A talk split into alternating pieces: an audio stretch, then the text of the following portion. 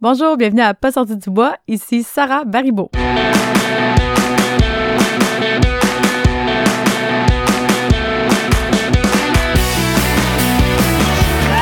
messieurs, votre gagnant, c'est 110 Si tu commences à te sentir bien en courant un ultramarathon, fais-toi-en pas, ça va passer. grand champion du 125 km. C'est la Minute NAC et depuis que je vous ai partagé ma recette de café avec la poudre protéinée NAC, vous êtes plusieurs à m'avoir écrit pour euh, me partager vos recettes, ce que vous faites avec les produits NAC, puis j'ai le goût de lancer quelque chose. Une fois de temps en temps, je vais utiliser la Minute NAC pour partager les recettes que vous m'envoyez. Je commence aujourd'hui parce qu'il y a Nathalie Vachon qui m'a écrit, qui m'a dit que elle, sa recette de lait au chocolat chaud NAC est exceptionnelle. On parle de lait de soya qui est chauffé dans une grande tasse, poudre de cacao bio, une scoop de poudre NAC, mais la saveur vanille, important. C'est la recette de Nathalie, qui suis-je pour la changer puis vous dire d'essayer autre chose. On évoque la vanille, on brasse avec le fouet direct dans la tasse pour une belle mousse créma. Écoutez, je lis, j'ai le goût de l'essayer. Nathalie, merci beaucoup de nous avoir partagé ta recette. Ça envie d'être la poudre protéinée NAC à la vanille que j'adore. Essayez ça. Puis les gens qui écoutez, envoyez-moi vos recettes. Si vous avez trouvé des manières originales d'utiliser les produits NAC, je veux le savoir. Puis ça se peut que je partage ça dans la Minute NAC. Donc, n'oubliez pas, sur votre premier achat, NAC vous offre 15% de rabais aux auditeurs de Pas sorti du bois avec le code promo PASSORTIDUBOIS. Ça se passe sur le nacbar.com. Puis je vous souhaite un bon épisode. Ouais, ben, on n'est pas sorti du bois, hein? Bonjour tout le monde, bienvenue à ce 137e épisode de Pas sorti du bois. Aujourd'hui, j'ai la chance d'être avec Sarah Baribeau. Comment ça va, Sarah? Ça va bien et toi? Ben, très bien, merci beaucoup d'être là. Ça fait euh, vraiment plaisir. Écoute, pas trop intimidant, là, on en parlait avant, le micro, la caméra. Un petit peu là, mais Le but, c'est que dans deux minutes, tu te rappelleras plus que c'est là. Écoute, t'es es coureuse, t'es kinésiologue, t'es entrepreneur, t'es maman, t'es probablement plein d'autres choses aussi. Je sens qu'on a plusieurs angles sur lesquels on va pouvoir euh, jaser aujourd'hui de, de plein de choses, mais euh, je suis vraiment content que tu sois là. Merci de t'être déplacé, puis merci de venir à Pas sorti du bois. C'était, j'avoue, c'était comme un petit rêve. Ah!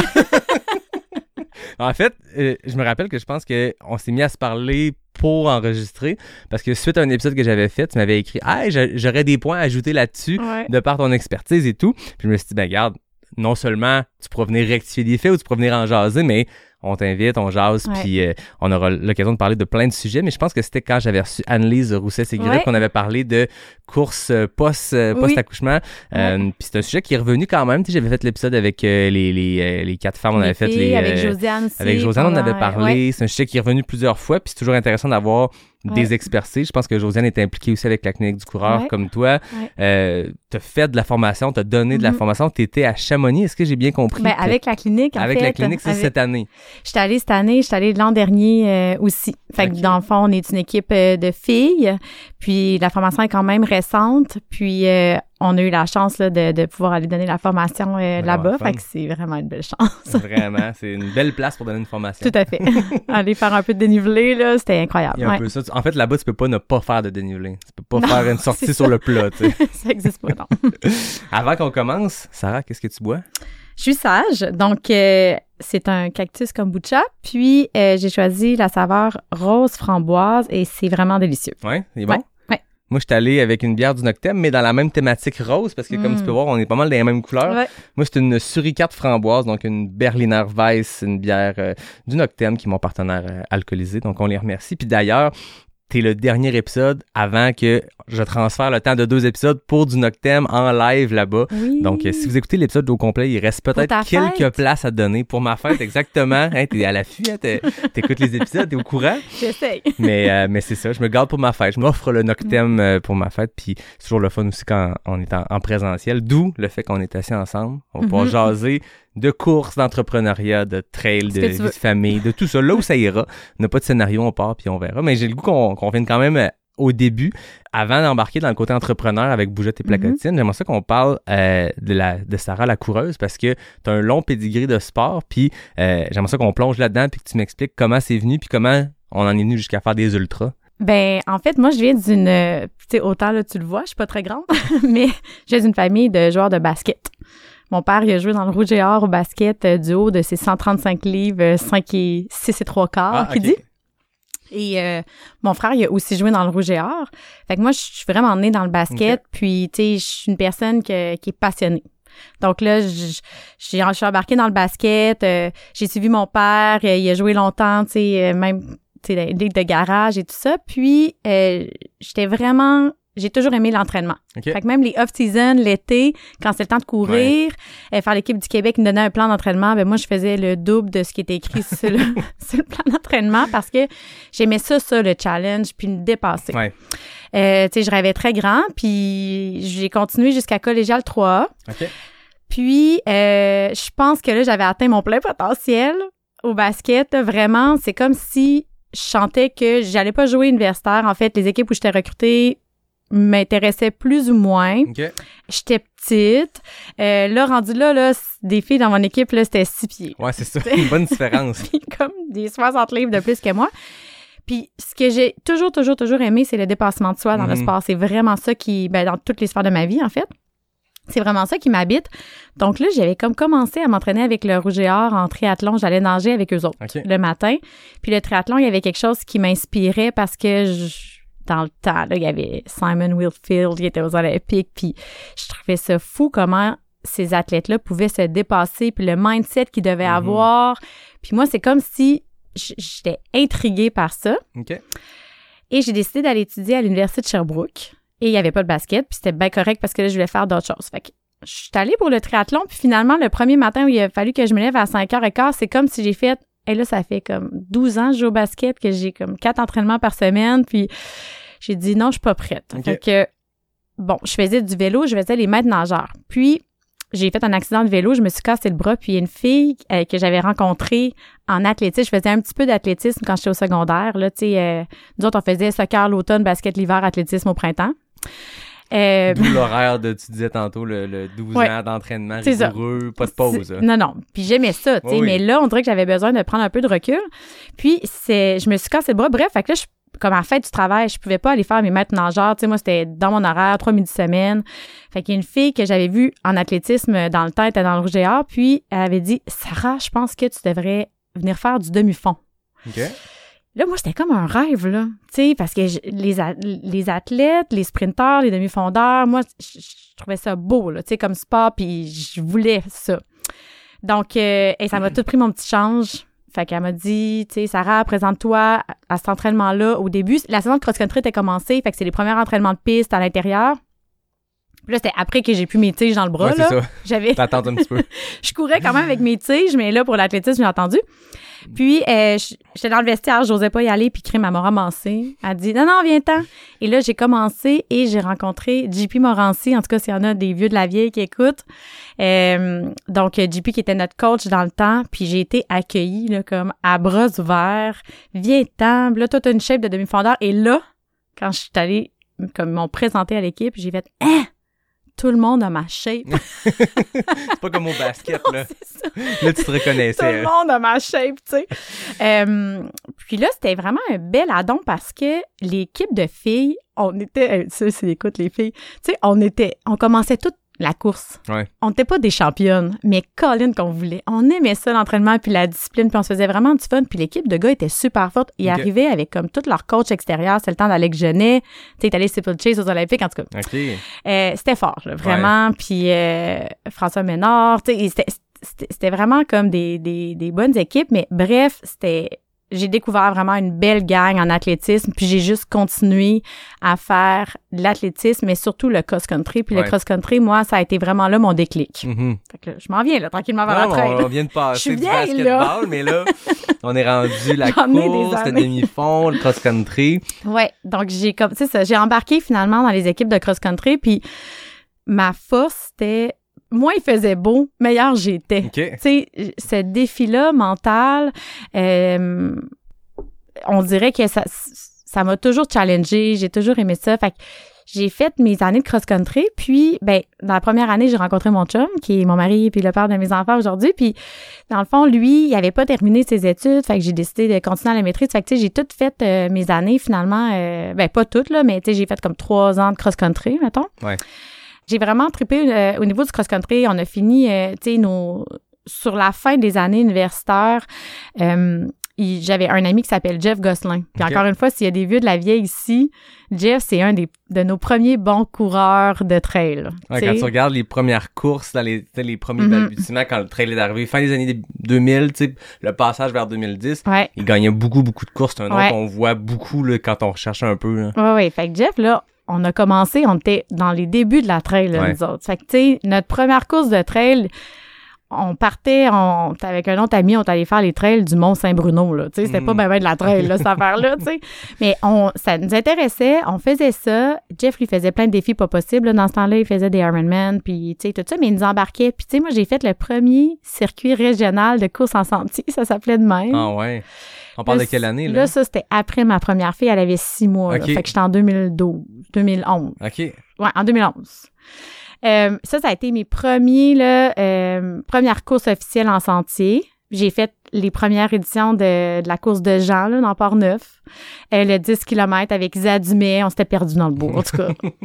ça a commencé vraiment euh, comme ça, puis j'ai vraiment eu un coup de cœur. OK. Euh, puis ce coup de cœur-là, je vais revenir encore plus loin. Moi, quand j'avais 15 ans, j'avais fait une expédition de 39 jours euh, canot camping Ah dans ouais. le bois. Puis là, j'avais pogné de quoi. Ouais. C'est comme notre tente qui tenait avec des paddles, puis on traînait notre stock, puis on se lavait, on s'est lavé deux fois. En fait, on se lavait pas parce qu'on a tiré un moustique. Ouais. Tout ce défi de... Le côté aventure, être dans oui, le puis bois. le dépassement, tu sais, Ouais. euh, mental Mhm. ça m'a vraiment attiré. Puis là, ben, c'est ça, fait ça a commencé là. Puis là, ben, à travers l'entrepreneuriat, des grossesses et tout ça, j'ai juste comme continué à me donner des défis entre elles. Puis c'est devenu plus comme un mode de vie que d'autres choses. Est-ce que tu sais, la transition du cross-country à les trails où tu disais tantôt Mont-Saint-Bruno que c'est pas vraiment des trails, Mhm. mais que dans le temps on pensait que c'était des trails. Il y a tout un moment où à un moment donné, on est dans un genre de parc linéaire où tu sais à Québec Ouais. on a la rivière Saint-Charles. Ouais. Première fois que les gens racontent, ah, j'étais à la rivière euh, Saint-Charles, j'ai découvert le trail, puis tu te rends compte, c'est pas tant du trail, mais on est dans le bois. C'est comme une transition lente avant d'arriver dans de quoi de plus technique. Te rappelles-tu la première fois que tu courais dans un, un vrai sentier? puis Ben, je fait, pense que c'est, je pense que c'est la course euh, de Jean là, dans Transvallée, la. Transvallée, le assez 10 technique, la vallée du km. Bras du Nord. hein. Je pense qu'il y avait plus, là, on courait, puis c'est ça, on s'était perdu, puis j'étais fatiguée. je me rappelle parce que là, ma première, elle avait neuf mois. Puis Isa m'avait comme fait une morale, tu sais. Elle était là, là, Sarah, là, faut que tu te reposes plus que ça. Puis j'avais dit, je me rappelle, Jean, il m'avait collé dans l'autobus parce que j'étais en retard parce que j'allaitais ma Ah première ouais. avant de rentrer dans l'autobus, tu sais. Puis j'ai comme, hey, c'est beau, là, tu sais, je veux dire, comme fous-moi à paix. Mais ça, je pense, que ça a été ma première euh, vraie expérience de course en sentier. Ouais. Wow. Puis, Transvalley, c'est connu pour être très technique, être brutal, une course qui est difficile, une des premières courses Ouais. de trail. Il y avait aussi euh, dans le coin de, de hum, le comment ça s'appelait donc le X-Trail euh, et tout ça qui se faisait Ah, j'ai plus tout dans. fait. J'ai fait, les eux autres, parce de- que moi, j'étudiais à Sherbrooke. Ah, fait que les. X-Trail, j'ai- j'ai- j'ai- j'en ai fait pas mal, là, les 10 km. Puis ça, j'adorais ça. Ouais. Parce que moi, j'adore monter, descendre. Moi, j'aime vraiment les courses de dénivelé. Tu sais, c- c'est vraiment ce que je préfère. Donc, euh, j'étais vraiment gâtée. Ouais. Parce que l'offer, tu montes la montagne, tu descends. C'était ça, le 10 km. Fait que ça, j'en ai fait pas mal. Je sais plus si c'était quand, là. Mais je pense que Avant le bébé, après fin le bébé, L'année là. 2000, tournant 2010, là, un peu dans le même Ben, coin. c'est ça. Dans le fond, j'ai eu ma première en Les 2011. premières courses qui disent que c'est un peu le- Ouais. le- le- les débuts. Il y a eu des choses avant, des raids avant ça, mais vraiment des courses Ouais. purement trail. Avec Nicolas Taillefer. Ça Ben, a c'est été ça. mes premières, euh, mes premières ça. courses. Puis en 2013, je l'ai faite, moi, la course, parce que j'entendais, là, le, je me rappelle plus de le monsieur qui avait fait le, le maximum de 100, 100 miles. là. Oui, euh, Pierre Lequien. C'est ça qui a fait là, la course à Saint-Donat, le 38 Ouais. km dans la boîte. J'étais là. Ça, je pense que ça a marqué au fer rouge du Non, monde. non, parce mais que ça, ceux qui étaient là, ils étaient là. je m'étais dit, avant d'avoir ma deuxième grossesse, je veux me lancer un défi. Tu sais, moi, je suis de même. Je suis comme, je veux revenir assez en forme. Ouais. OK, je suis assez en forme, c'est bon, je peux retomber enceinte. Et là, je m'étais dit, je pleurais à la fin. J'étais Ah avec ouais. mon ami Jeff, puis je pleurais. 38 km, là, j'avais jamais fait ça. J'avais jamais fait plus qu'un demi-marathon sur route. Ouais. Puis j'avais dit, OK, sérieux, ça, c'est vraiment plus tough qu'accoucher. Moi, j'ai accouché naturel, là, tu sais, fait que tu peux... tu peux croire que ça faisait mal. Ah oui. On avait de la boîte jusqu'au genou. On faisait du ski alpin, genre dans un sentier, là, dans la boîte à slider. C'était... Mais c'est connu comme étant des courses. Saint-Donat, c'est euh, Dan, j'oublie le nom de famille, mais qui est un, Ouais, pionnier ouais, de, je- de- de oui. notre sport, qui maintenant est plus du tout là-dedans. Mais qui était pas coureur. Non, c'est ça. Mais On c'est un mangeait. Non. c'est ça. Mais il était connu pour ses courses extrêmement difficiles à. Saint-Donat. euh, puis je pense que, je me trompe pas, la lieutenant Dan à Bromont, qui est une montée hyper à pic, C'est à son nom? est un peu en hommage à lui. Et le lieutenant Dan, bon, c'est dans Forrest Gump, mais Ouais. je pense qu'il y a un lien avec tout ça. Ouais. Euh, écoute, faudrait poser la question aux bonnes personnes qui étaient là au début de Bromont, Ça, mais c'était quelque chose. ce personnage-là, euh, Mm. cette personne-là, euh, a marqué au fer rouge euh, bien du monde et, et le trail au Québec aussi. Il a Ouais. participé au, au début de tout ça, mais la réaction que tu as, c'est une réaction que j'ai entendue plusieurs fois par rapport aux, euh, aux courses de- Puis, organisées par ce gars-là. Ça m'a pas empêché de continuer. Dan Desrosiers, excuse-moi. Oui, c'est ça. Dan Puis, euh, ça. J'ai pu retomber enceinte, là. Ouais. C'était fait, t'étais prêt. c'est bon, là. je vais prendre un break. Je vais, je vais retomber enceinte. Ouais. Puis dans, dans cette, euh, ce développement-là de la course, toi qui augmente les distances, qui fait des Mhm. affaires pas possibles à Saint-Donat, à quel moment euh, tu t'es dit, OK, je suis prêt pour le- la prochaine étape? Puis là, j'ai vu que tu as fait UTHC, t'en as fait plusieurs, QMT, t'en as fait plusieurs, mais quand t'es passé dans, le- dans le côté sombre, là, dans les ultras, quand ça dépasse le marathon, Ouais. à- y a-tu un step? Là, tu dis le 38, ça faisait mal. C'est quand que tu as Mhm. décidé de passer à la suite? Tu sais, moi, j'aime vraiment ça courir en trail. Puis moi, je l'ai vu l'évolution du trail. Fait que nous, quand on a commencé, courait, tu sais. C'était pas, euh, c'était pas structuré. Euh, tu sais, avec euh, les bébés, l'entrepreneuriat, tu sais, il y avait quand même pas mal de, de stock dans la vie, tu sais. C'était comme un peu impossible de dire, je me concentre pour une préparation à une Ouais. course. Fait que moi, je suis un peu naïve. Puis, j'ai, j'ai, je banalise beaucoup OK. mes amis le diraient. Quand on a fait le trans, le, le trans Charlevoix, comme les filles, c'est comme une longue marche dans le bois, là. Puis c'est comme, non, ça- c'était pas ça. Mais est-ce que ça fait partie de ton processus de moi, inconsciemment de j'aime te ça. convaincre de Ben, j'ai pas peur. J'ai pas peur. C'est comme si je me dis tout le temps, c'est quoi le pire qui peut arriver? Je marche. Mettons, le but, c'est que tu te blesses pas. Ouais. Mais après ça, c'est ton orgueil qu'il faut que tu gères. Tu sais, je suis capable là, de gérer mon orgueil. C'est tough des fois, mais fait que finalement, tu sais, moi, mes, mes filles, là, ils ont trois ans de, de différence. Fait que je me sens, tu sais, on progresse d'année en année. Puis, quand j'ai eu ma... Je pense que j'ai fait un 42 en deux grossesses, je suis pas sûre. OK. Mais, tu sais, j'osais pas aller plus loin, je me rappelle, parce que je pense que j'avais fait le 42 d'Arcana, puis Ellie Cochon m'avait dit, bon, ben, oh non, j'avais fait le 65, elle m'avait dit, bon, ben, t'augmentes, puis j'étais comme, non, Ellie. pas rendu, là, Ouais, encore. c'est- un step aussi. là. Oui, mais quand j'ai eu ma troisième, ben là, ce qui se passe, c'est que tu recommences pas, tu sais.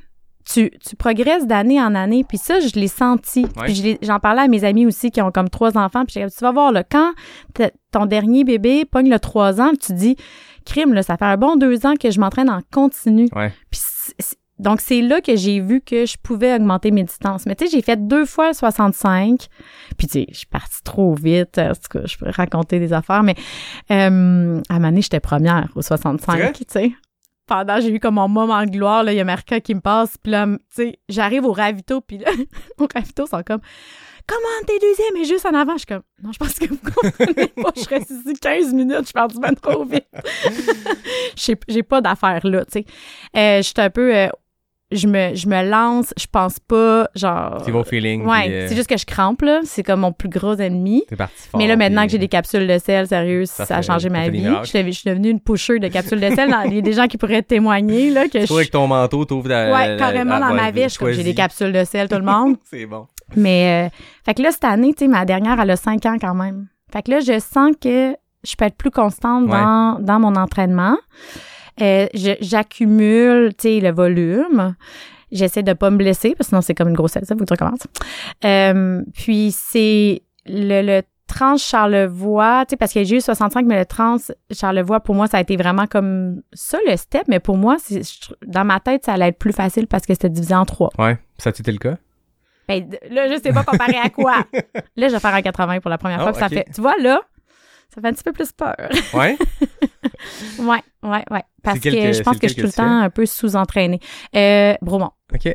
Parce que je trouve que la vibe a l'air Oui. malade. Tu l'as jamais fait, Beaumont? Non, Ça rend une belle vibe d'événement. je, je, je, je suivais sur Instagram, puis tu sais, j'étais là, wow, ça- tu sais, la communauté, un peu comme Arcana, là, Ouais, j'ai c'est l'impression, la communauté est là. Exact. ça- J'ai goût de vivre la vibe. Puis il y a un côté très. euh, tu sais, c'est une course qui est urbaine, dans le sens où Mm. c'est une grosse loupe de 80 km avec du dénivelé. Il n'y a, pas- a un 80 km qui a du dénivelé de même au ça que ça Québec. m'intéressait. Mais, ben, t'aimes le up and down, Ouais. tu sais, la, la montagne de Bromont, le centre de ski, on le monte six fois pendant la boucle de 80 km. Fait que 12 fois, si tu fais le Parfait. 160, t'en- t'envoies de- du centre de ski. Mais, je pense que le côté urbain de la course, c'est le fun aussi pour ça. Tu sais, Ok. Aricana, c'est le fun pour plein d'autres raisons. Ouais. Mais, t'es profond dans le bois, puis je veux dire, les Ouais. ravitaux, c'est la seule vie que tu peux voir, Mhm. à part euh, les crapauds dans le sentier. Mhm. Là, je veux dire, tu croises des rues un peu tout le temps, t'es sur des terrains privés, tu croises des locaux, euh, les, rav- les ravitaux sont rapprochés, le crew a accès à peu près à n'importe où, fait que tu peux voir ton crew n'importe où, versus, tu sais, tu fais le 125 Aricana, t'as Ouais. euh, 8 ravitaux, ton crew peut pas venir aux 8, là, il peut venir à intéressant, 2, par je pense. exemple, parce Fait que que ce côté urbain-là, il est le fun. il est le fun, puis j'imagine que c'est un beau défi aussi, parce que quand t'es dans le fin fond du bois, t'es quand même juste focus sur toi. Là, t'as beaucoup de, de, Ouais. de distractions, puis c'est une bonne chose, tu sais. Puis il y a plusieurs distances, les gens se mêlent, euh, mais au-delà de ça, l'aspect communautaire de la course Ben, aussi, tu sais, les gens sont tous là parce que, oui, ils veulent se dépasser eux-mêmes, mais ils se dépassent au profit d'une cause, Mhm. ils, ils donnent un sens à leur effort, à leur entraînement, parce qu'ils ont amassé de l'argent pour se rendre jusque-là. Ouais. Fait que, tu sais, il y a- il y, a quelque chose de... C'est ça, de- Ouais. de, complet avec un événement J'ai comme hâte ça. de voir. C'est ça. J'ai, j'ai, j'ai, j'ai hâte, là. Mais c'est ça. Fait que finalement, on dirait que c'est venu juste. euh, j'attends, j'attendais, je pense, de voir que je pouvais augmenter un petit peu mon volume pour Mhm. me préparer puis que ça allait pas défaire mon équilibre de vie. Ouais. Parce que ça, tu sais, je pourrais en parler longtemps, mais tu sais, moi, je dis souvent, j'ai pas toutes les. Je veux pas avoir toutes les œufs dans le même panier. Ouais. J'ai beaucoup de paniers, ils sont tous pleins. mais il faut que tout le monde monte en même temps. Ouais. Il y a une autre chose, c'est je veux pas faire une course puis me dire, hey, là, je me suis assez entraînée, c'est mieux de bien aller. Mhm. Faut que chaque entraînement soit le fun. Ben oui. Parce que moi, l'idée du sacrifice, là, j'embarque pas là-dedans. Tu sais, fait que je, je cours rarement seule. Parce que je veux, je veux du fun. C'est pour ça que je suis pas capable de tout écouter des podcasts. ça va trop vite, tu sais. Je suis comme là, faut que je me mette à courir tout seul avec mes écouteurs. Mais, euh, fait que, tu sais, ça, ça c'est important. Fait que Ouais. là, quand je voyais que, tu sais, mes filles vieillissaient, tu sais, un petit peu plus, ben là, je suis comme, OK, je suis capable de faire une course de plus, faire une sortie un petit peu plus longue. Tu sais, là, ce soir, ma, ma grande garde ma petite. Hey, hein? C'est le fun, ça. Ça, c'est un C'est un changement. bout qui t'arrive doit être, là, doit être tu sais. le fun, ça, comme parent, quand t'as pu à trouver une gardienne, Oui, que tu l'as dans la maison. oui. Mais, tu sais, dans le fond, moi, je veux voir mes enfants. Ouais. Tu sais, je suis comme pas prête à, tous les samedis matins, euh, partir euh, cinq heures de temps, courir dans le bois. Fait en fait, là, je te dirais que avant mes courses de trail, c'est une des, des premières étés que je m'entraînais vraiment dans le bois. OK. Fait que c'était, c'est, tu sais, je faisais pas pantoute de l'entraînement spécifique. Je m'inscrivais à une trail parce que j'aimais ça. Ouais. C'était une excuse pour pouvoir y aller finalement courir dans le bois, tu sais. En même temps, il y a plein de monde qui s'entraîne à tous les niveaux pour de la trail sans beaucoup faire de trail. Tu sais, il y a une communauté de trail à Montréal qui est très très forte, qui font tous les événements.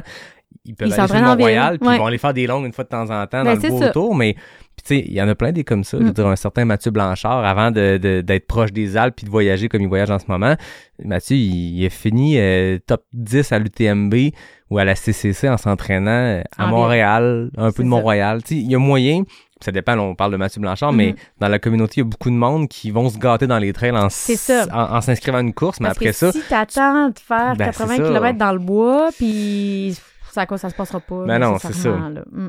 tu disais tantôt, là, c'est la première fois que tu as comme un 5 ans consécutif d'entraînement. Mhm. Euh, J'ai regardé les résultats. euh, je sais que tu fais ça pour le plaisir et tout, mais ça a quand même bien payé. C'était une belle saison avec euh, une victoire au Trans-Charlevoix, victoire au Beluga Trail. Fait qu'il y a, il y a ça qui, a, qui a payé. C'était une belle saison. Au-delà de ça, tu disais, il y a eu des, trois enfants, donc trois cycles d'entraînement où tu reviens, tu- Mhm. ben, t'arrêtes ou en tout cas ça s'adapte, Mhm. le volume doit diminuer un petit peu. Comment t'as vécu ça, ces trois cycles-là euh, de conciliation, de réussir à courir enceinte ou pas, ou reprendre la Ben, course? C'est quoi? C'est c'est un peu ironique, mon affaire, parce que, tu sais, j'entraîne les mamans puis tout ça, mais moi, là, enceinte, je pouvais pas courir. Ah ouais? Puis j'écoutais Josiane, puis j'étais comme, j'étais comme jalouse un peu, tu sais. Euh, non, j'étais inconfortable. Moi, premier trimestre, vraiment, je suis malade, matin, soir, tu sais, c'est, puis j'étais un peu hyperactive, là, fait que j'étais fru. Ouais, ben non, je comprends. J'étais fru de pas être efficace comme d'habitude, tu sais, je suis quand même performante. Euh, et par la suite, c'est comme si courir, ça me faisait pas du tout. J'avais des douleurs ligamentaires et tout ça. J'ai, je faisais du ski de fond. C'est comme, j'ai vraiment accouché dans les mêmes périodes de, tout le temps, au printemps. Fait que j'avais tout le temps les hivers pour faire du ski de fond. Puis j'étais vraiment pas... euh, tu sais, j'étais contente, là. Moi et mon ami, on allait faire nos petits 8-10 km pendant que les filles étaient plus vieilles dans le Jack Rabbit. Puis, tu sais, puis en post-natal, contrairement à toutes mes clientes qui sont là à partir de deux semaines, tout ça, ben moi, il faut que je travaille. Ouais. J'avais mon entreprise. Ah oui. Donc, je me faisais un peu le règlement de dire, quand mon bébé dort, je travaille. Mais il y en a que c'est pendant que bébé dort, je vais courir avec la poussette. Ouais. Fait que ça a été long, moi. Tu sais, je faisais mes exercices parce que les connais, mais recourir, là, je recommençais tout le temps, mettons, à partir de huit semaines, faire mon match course, tu sais, je m'écoutais et tout ça, mais j'amenais pas une intensité avant un 9-10 mois. Ouais. Souvent, je recommençais, dans le temps, on habitait à côté du coureur nordique. là. En fait, quand on est parti de Sherbrooke à Québec, on est déménagé à côté du coureur nordique pour aller s'entraîner avec Jimmy, tu sais. C'est comme dans nos priorités Ouais, de choix. Euh, fait que je recommençais avec euh, Jimmy les mardis soirs et tout ça. Mais tu sais, je, je me mettais pas une pression. Pour moi, c'est, j'en ai vraiment besoin là, Ouais. de, de courir puis de m'entraîner. C'est vraiment, tu sais, c'est pas un effort. J'aime ça. J'en ai besoin. Mon chum sait que j'en ai besoin. Tout le monde, mes enfants savent que j'en ai besoin. Euh, fait que dans le fond, c'est ça, ces cycles-là, ça fait en sorte que j'ai quand même maintenu. J'ai toujours été active. Puis c'est ça, je me réentraînais ça pour un demi, un marathon ou Ouais. un 38 pas possible. Puis après ça, bon, retomber enceinte. Puis, tu sais, il faut faire confiance au processus. Ouais. Je me suis pas mise de pression parce que honnêtement, l'entrepreneuriat, c'est quelque chose. Oui. Fait que, tu sais, si je m'étais dit, il faut que je suive une planif, en plus que faut que mon entreprise avance en même temps, mais moi, mon bébé, euh, je fais des bébés pour m'en occuper aussi, là, Ben pas non, juste c'est ça. pour les caser. Euh, fait que dans le fond, je pense que ça a été juste la constance qui m'a puis d'aimer ça, puis tu sais, dans le fond, c'est ça. Le processus, faut faire confiance, les années qui s'accumulent, euh, éviter les blessures. Puis, tu sais, on dit souvent, on l'entend de plein de monde, dont pas des experts, qui Mhm. disent le corps a une mémoire. Tu sais, on va l'entendre Ah, parler des athlètes qui se blessent, puis ils arrêtent un an de temps, puis quand ils reprennent, oui. au début, il faut qu'ils fassent un programme de fractionné du de la, de la Mhm. clinique du coureur qui est, qui, qui est difficile quand tu as fait Mhm. des longues courses, des marathons, puis là, il faut que tu recommences à faire de l'alternance marche-course, mais la vitesse pour revenir à un, à niveau, c'est beaucoup plus vite Oui, que oui. la première fois que tu commences que tu n'as jamais couru de ta vie Définitivement. Tu l'as senti toi aussi. Ben oui. je, je trouve que ce qui est le fun dans ton histoire, t'es un, un bel exemple parce que t'es l'opposé de des fois des histoires, des success stories qu'on entend de des filles qui ont réussi à courir super tard dans leur grossesse puis recommencer tôt. Puis tant mieux s'ils sont capables, mais c'est le fun d'entendre aussi que c'est correct aussi Mm. que ça revienne pas. C'est correct de pas courir enceinte Ben oui. si ça marche pas, si tu le files pas. Puis que t'as quand même réussi à revenir Ben à oui. chaque fois, tu sais. En fait, euh, je nageais, euh, je- tu sais, on n'est pas coulé dans le temps. Je pense que ça demande un peu euh, d'assumer nos choix, tu sais. Ouais. Puis Là, je sais pas si ça, ça, ça peut, ça peut choquer, mais tu sais, on- des fois, on peut, on peut pas tout avoir. Tu sais, à un moment donné, euh, puis c'est ça, puis il y a de la chance, il y a de l'hérédité, euh, il y a plein de choses. Fait qu'à un moment donné, c'est deal with it, là. Toutes des Puis- choses que je viens d'énumérer qu'on contrôle pas. on contrôle rien. Fait qu'il faut mieux s'adapter. Là, je dis ça, puis en même temps, j'étais tellement fru d'avoir mal au cœur tout le temps. J'avais de la misère à avoir de la résilience de ce côté-là, mais puis c'est de moi, c'est mon chum m'a tout le temps dit, tu sais, de long- le long terme. Tu sais, il a Ouais. toujours dit ça, le long terme, le long terme. Puis c'est vraiment de faire confiance. Moi, j'ai toujours dit, petit train va loin. C'est la même chose dans l'entrepreneuriat. C'est puis j'aime beaucoup de sport. Je suis peut-être chanceuse pour ça, mais tu sais, moi, nager ou faire du ski de fond, euh, Ça compte juste quelque chose que la marcher course va en montagne. Oui, c'est ça. Fait à travers tout ça, progression dans la course, la vie de famille, t'as lancé ton entreprise. Mhm. À quel moment ça s'est fait dans, dans Avant, en fait, ben, Avant, ok. dans le fond, moi, j'ai fait une maîtrise parce que mon, mon chum, il avait encore des années. Ouais, t'as rentabilisé ton temps. C'est ça. Puis j'avais des amis qui tombaient enceintes à ce moment-là. Puis on sortait d'un bac en kin, on n'avait pas eu l'information comment Ouais. s'entraîner. Puis honnêtement, tu sais, depuis moi, je suis tout petite, je veux faire du sport et je veux être une mère. Ouais. Tu sais, c'était vraiment pour moi ancré là, en moi. Au-delà de avoir une carrière. Sais, Mhm. si, si j'avais pu être une athlète olympique, là, j'aurais aimé ça. je suis comme mon père. Des fois, je suis comme, tu m'as pas mis dans le bon sport. Euh, donc, quand on- je me suis dit, je suis allée à la maîtrise, puis drôlement, j'ai commencé en, sur le sujet de la prévention des blessures à la course à pied. OK. J'ai orient- réorienté parce que deux amis du bac, quand j'étudiais en kin, je fais tout le temps la joke, mais tu sors, t'as pas de job, fait que tu fais des bébés. Et là, euh, je me suis dit, ça n'a pas de bon sens, les filles. J'entendais, dire, ah, tu peux pas courir premier trimestre, le fœtus, euh, il va tomber, puis tout ça. J'étais comme, ça se peut pas. J'étais fru, parce que j'étais comme, Hey, moi, je vais être une mère, puis je vais être en forme. Fait que Ouais. je veux savoir, je vais aller chercher mes propres réponses. Mhm. Et j'ai orienté ma maîtrise sur le sujet, là, en fait, la prévention des blessures au dos durant la grossesse. Mais là, j'ai découvert un monde Ouais.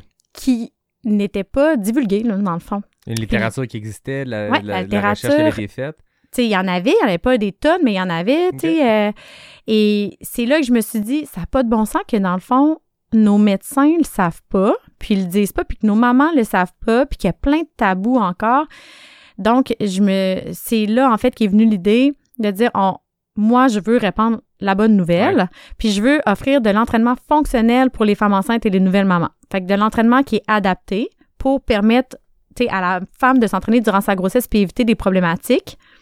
Et en période postnatale, c'est là que j'ai créé mon cours à partir de deux semaines postnatales pour savoir finalement qu'est-ce que je peux faire pour un peu réhabiter Ouais. mon corps. Puis moi, je m'étais inspirée d'en France parce qu'il y a des suivis quand tu accouches avec un kinésithérapeute OK. payé par les assurances.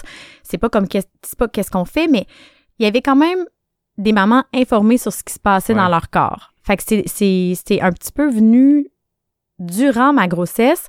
J'ai fait un cours d'accompagnante à la naissance, j'avais un suivi sage-femme, puis j'ai vraiment été comme passionnée du potentiel du corps de la femme. Ouais. J'étais comme, hein, on le sait pas ça, tu sais. Mais crime, le corps est tellement bien fait, il faut juste qu'on l'accompagne. Mhm. Puis, je suis tombée enceinte. Dans le fond, là, on avait vraiment hâte d'avoir des bébés, là, nous autres, là.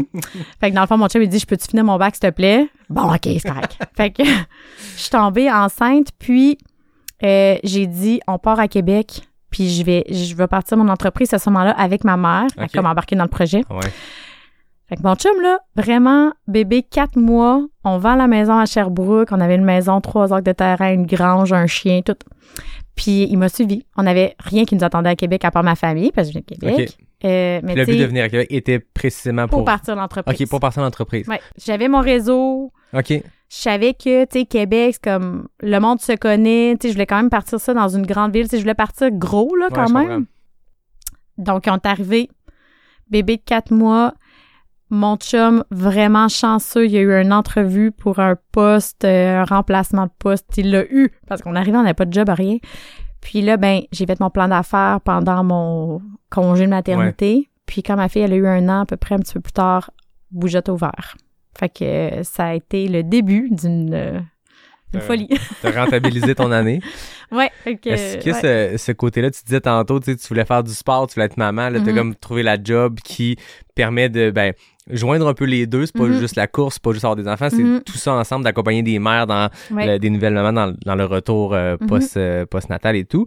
Euh, Est-ce que euh, toi, d'avoir été enceinte dans ce processus-là, d'avoir eu ta première, ta, ta première fille dans ce processus-là, d'être en train de faire ton démarrage pendant que tu vis les premiers mois, est-ce que tu penses que ça a contribué à, une sensibilité à qu'est-ce que... Tu sais, si je me Ben- pose la question comme nouvelle mère, il y en a plein d'autres qui se posent la question, on va le rajouter dans, dans l'offre. Je te dirais que le moment le plus charnière, ça a été mon accouchement. OK? Moi, mon accouchement, ça a été comme une révélation. Là. Moi, j'ai- j'aime ça accoucher, mais comme j'aime faire des ultra-trails. Oui, Le dépassement de soi, Mhm. euh, faire confiance à son corps, l'environnement, contrôler ce qui est contrôlable, euh, être vraiment connecté. Puis là, je me suis dit, hein, on est, on a donc bien comme une force qu'on sait pas. Puis à quel point on se met des limites. Tu sais, tout ça, c'est... Bon, il y en a qui vont peut-être me trouver intense, mais pour moi, ça a vraiment été ça. Puis c'est comme si l'entreprise, c'est une excuse pour pouvoir donner confiance aux femmes dans leur corps. Fait que ça a été beaucoup l'accouchement qui a fait et moi il faut que je faut que je dise aux, aux mères qui peuvent qu'elles peuvent arrêter d'avoir peur, c'est normal qu'elles peur mais qu'elles peuvent faire confiance à leur corps, puis on va les informer pour qu'elles puissent faire leur propre choix parce que sinon tout autour de l'accouchement, tout autour de la grossesse, c'est des oui-dire. C'était ça, là. Tu sais, là, on se ramène en 2012. Ce que le médecin disait, pour vrai, ça a beaucoup changé. Parce que ce que le médecin disait aux femmes durant la grossesse, c'est si euh, tu fais pas de sport, fais-en pas. Puis, euh, tu sais, ne fais pas un nouveau sport. Puis, en postnatal, attends 4 à 6 semaines, puis reprends. C'était ça, là. Hein, je suis vieille, hein, mais on monde. pense que c'est une... On pense que c'est... C'est acquis, là, mais pas du tout, là. Puis moi, quand j'ai ouvert l'entreprise, je suis allée présenter à des médecins, puis je suis allée cogner à des portes de physio aussi pour collaborer avec eux autres, puis pour informer, puis tasser des tabous, là. Ouais. Il y en a eu, là, du travail qui a été fait, tu sais, en- arrière de tout ça pour changer, en fait, le discours. Puis, tu sais, il est encore à changer, là. Vraiment, parce que je rencontre des fois, j'ai rencontré des étudiants en gynéco, puis, tu sais, ça fait juste pas partie de, de leur cursus scolaire, en fait. Fait que là, il y a encore des mythes qui circulent. Euh, mais définitivement, euh, mon accouchement, mon expérience de mère, c'est sûr là, que ça a aidé à ma crédibilité Ben oui. aussi. Là. Puis, est-ce que tu sens que quand tu t'en vas cogner à des portes, quand tu veux faire changer les choses, tu arrives avec des nouvelles idées qui sont moins véhiculées? Sentais-tu, puisque je pense qu'aujourd'hui, euh, ton nom, ton entreprise est connu, reconnu, les gens savent ce que c'est, mais la première fois que tu as cogné dans un bureau de médecin, la première Mhm. fois que tu allé un peu défoncer ces portes-là, t'as-tu senti qu'il y a eu euh, des, tu sais, je veux dire, euh, La résistance. d'où qu'elle sort, elle, puis c'est qui, puis euh, je, je, je m'en foutais. t'en foutais comme... Moi, je me suis déjà ramassée dans des bureaux de ministres parce qu'ils sont Ah ouais? écœurés que je cogne à leur porte. Là. Quand je dis que je suis naïve, là, tu sais, Naïve mais fonceuse? Ben, c'est ça. Moi, tu sais, dans le fond, il arrivera ce qui arrivera, Ouais. là. Je m'en, fous. Puis, en étant kinésiologue aussi, je leur disais, je parlais leur langage. Mhm. Puis, ils étaient capables, là, de me le dire aussi. Tu sais, ils sont capables de me le dire, des fois, les médecins, là. Hey, crime, euh, on connaît pas ça, nous autres, le musculo-squelettique de la mère. Ouais. Tu sais, fait qu'ils étaient capables aussi de, de le dire. Fait que, tu sais, moi, souvent, quand je fais des présentations de médecins, je leur dis, on travaille tous dans le même sens. Ouais. Tu sais, on veut que la mère soit en santé, on veut que son bébé soit en santé, puis les recommandations, c'est de bouger, que tu tu sais, à moins que tu aies une grossesse à risque, mais même là, si tu fais du diabète de grossesse, peu importe, c'est de faire de l'activité physique 150 minutes minimum par semaine. Fait que, on veut ça, puis on veut qu'en postnatal, on veut éviter la dépression postpartum, on veut que la maman soit bien dans son corps, on veut pas qu'elle ait des fuites urinaires pour le reste de sa vie, on veut pas qu'elle ait des descentes d'organes. Fait qu'on travaille tout le monde dans le même sens. Ouais, c'est ça. Fait que, tu sais, ils peuvent pas vraiment euh, résister Ben, tant mieux. finalement, mais il y en a que ça a été plus des limites du genre, vous êtes une entreprise privée, puis au public, on veut pas. Tu sais, il y en a eu quelques résidences comme ça, puis j'étais comme, ben, dites-moi au public si ça existe le service. Ouais, c'est ça. Mais euh, pour vrai, j'ai quand même eu plus de portes ouvertes que de fermées. Ouais, c'est encourageant. Mm. Le côté entrepreneur, est-ce que tu l'avais déjà? Est-ce que tu te voyais avant éventuellement partir de ta compagnie? C'est-tu quelque chose que, que tu avais en tête ou ça c'est. Des fois, il y a des gens qui racontent des histoires entrepreneuriales, puis c'est une série d'enchaînements, de, de- une série d'événements qui vont créer ça. Ils vont faire Ah, ben, regarde, j'ai parti quelque chose, puis c'est arrivé. Toi, c'était-tu Mm. dans le plan que tu avais? Honnêtement, là, quand j'ai eu. Quand j'ai- j'étais aux études en kin, euh, à un moment donné, j'ai une remise en question, puis là, j'avais appliqué pour aller faire le bac en plein air. Puis euh, là, je me disais, ah, peut-être que je vais être une mère à maison. Mais je suis tellement devenue passionnée par mon sujet de maîtrise que finalement, le moyen le plus rapide pour arriver à mes fins, c'était de partir ma business. Fait que ça a été ça. Tu sais, souvent, je dis, je vendrai pas des bobettes. Tu sais, je suis pas comme... Je suis pas une entrepreneur, là. euh, tu sais, c'est ça. J'ai des amis, là, qui ont parti sur mesure. Tu sais, les gars, ils, ils cherchaient, là, ils cherchaient qu'est-ce qu'on peut partir comme entreprise.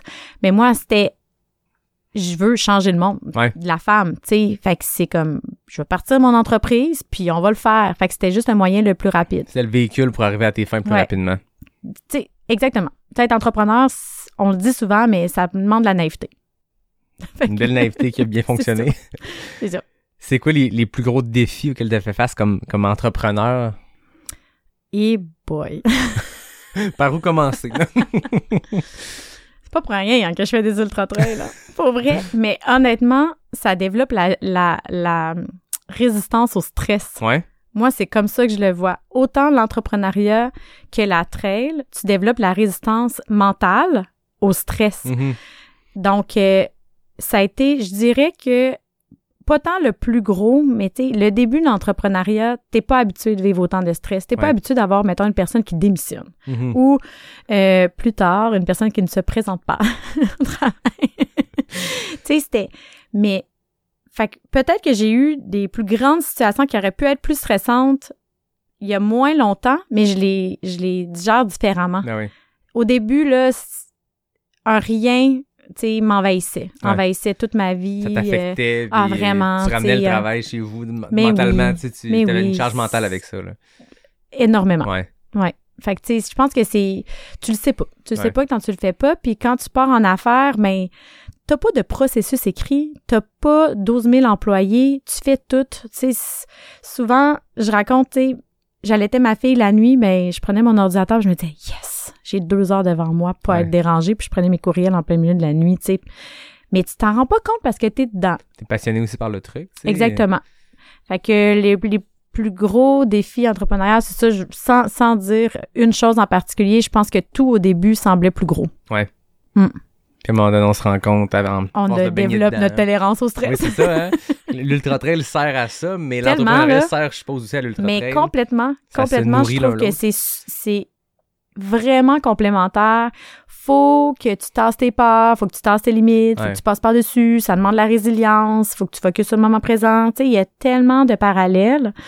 Euh, ce qui est le fun de, je trouve, de la, la trail, c'est que tu peux décortiquer, tu sais, ah, crime, il y a une côte, là, c'est tough, ou je me suis fait dépasser. Puis là, tu passes par-dessus, tu as réussi, petite Ouais. victoire. Puis ça, ça, ça bâtit une confiance en soi qu'après ça, dans l'entrepreneuriat, quand tu as un, un conflit qui arrive ou quoi que ce soit, ben, tu as une confiance que je suis capable de passer Ouais. par-dessus, finalement. Fait que je pense que ça se rejoint énormément. Puis je pense que c'est pas pour rien qu'il y a beaucoup d'entrepreneurs qui font du sport aussi. Oui, mais on le voit beaucoup, Mm. tu sais, des chefs d'entreprise et tout, puis euh, qui, qui, justement, qui ont un sport, une passion intense, qui sont aussi intenses dans un sport ou dans une Mhm. passion XY qu'ils sont dans leur entreprise. Ouais. Puis des fois, je pense que c'est des personnes qui, oui, sont passionnées, mais c'est parce que quand ils se dédient à quelque chose, ben, ils, ils se contentent pas de travailler pour une entreprise, ils partent l'entreprise. Ils se Ouais. contentent pas de, de faire un peu de sport, ils en font intensément. Mhm. Puis je pense que c'est un trait de personnalité qui, qui revient aussi, qu'on voit Ouais. souvent. Euh, parlons plus de, de tout le côté euh, science derrière Mhm. tout ce que tu nous parles depuis tantôt. Euh, c'est quoi les, les plus gros mythes que tu entends encore aujourd'hui? Tu parlais de 2011, bon, je pense qu'il y a des choses qui ont changé, Ouais. mais je suppose qu'il y en a d'autres que encore en 2022-2023, Mhm. tu entends des choses, tu te dis, mais je peux pas croire qu'on pense encore ça. T'as-tu des exemples qui te viennent de même? Ben, c'est drôle parce que je trouve que on est comme tombé l'autre bord. Tu sais, avant, c'était dangereux s'entraîner. Ouais. Puis là, je trouve que des fois, on banalise.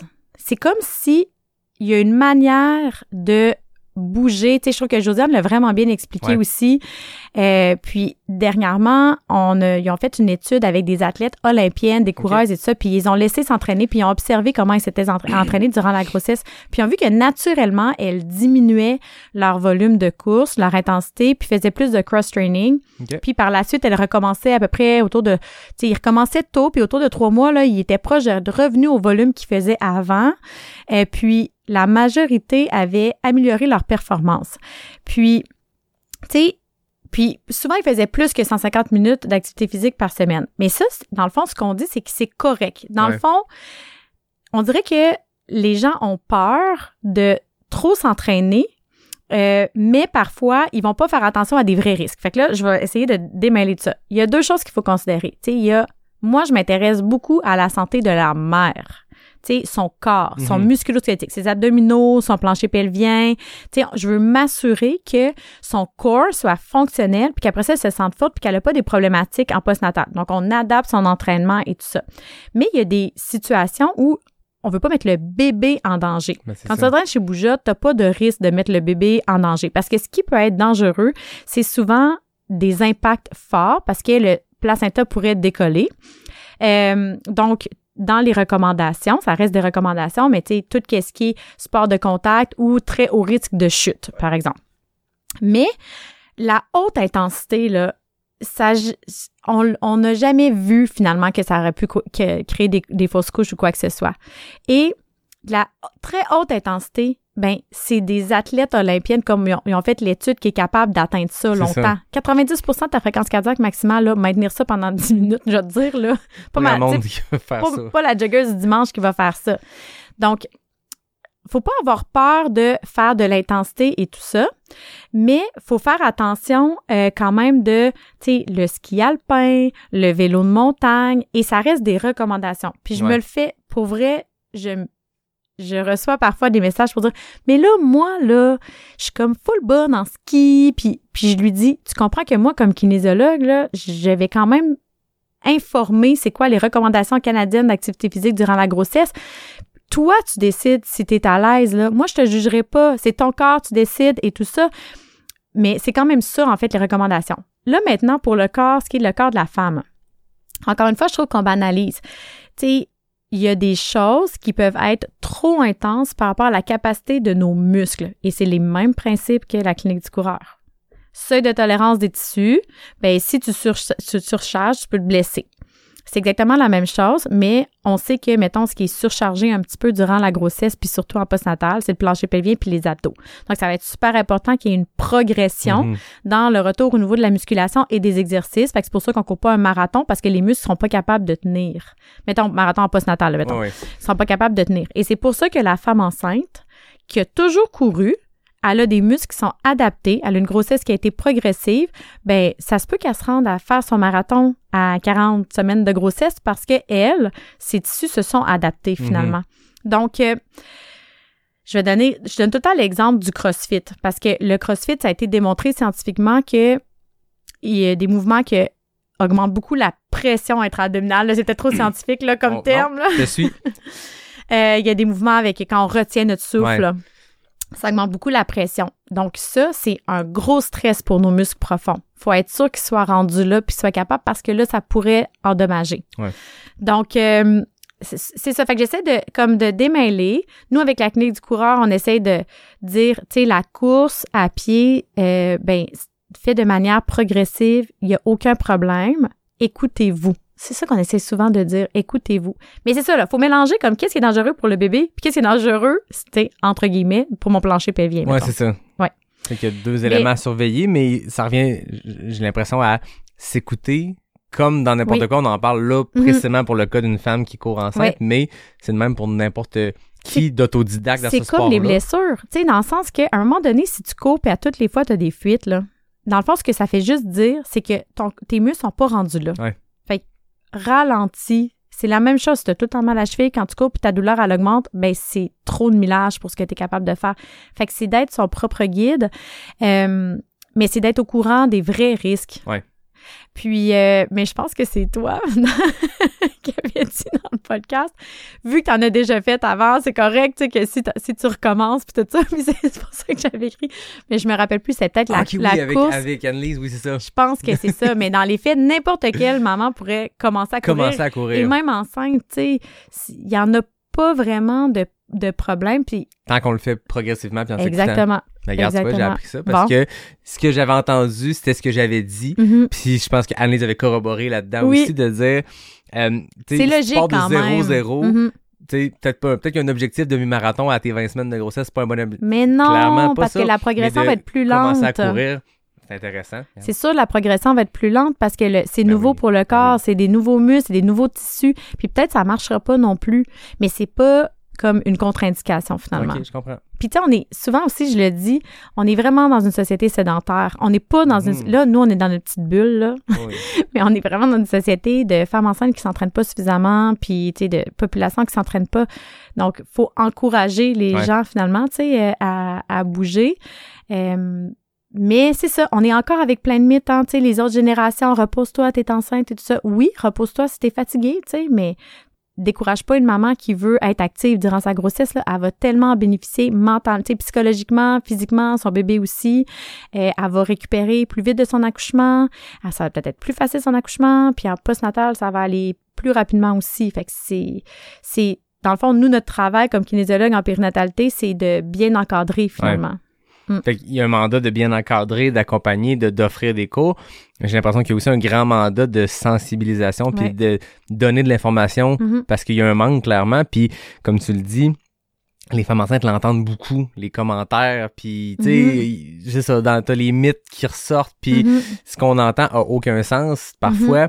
Puis ça remonte à plusieurs générations, mais c'est encore ancré dans la société, c'est encore là, puis tant mieux s'il y a des entreprises comme la tienne qui viennent un peu démystifier ça, puis s'il y a plus de monde sur tout courant, ben ça se propage, puis Oui. tranquillement on peut en défaire des mythes parce qu'il y a beaucoup de femmes enceintes qui racontent des choses qui se sont faites dire. Je pense que c'est Josiane qui disait que les regards de jugement de Ben oui. gens qui la voyaient Ben oui. courir, je pense que c'est Josiane qui le racontait. Oui, C'était- une course peut-être avec sa bedaine. Oui, je pense que c'est ça. Ouais. Puis le monde, c'était, il y avait des commentaires par rapport à ça. Puis Mhm. des fois, c'est bon pour ça, c'est bon pour n'importe quelle situation dans la vie. Mêle-toi de tes affaires. Et c'est surtout que, mettons, chaque femme est unique. Oui.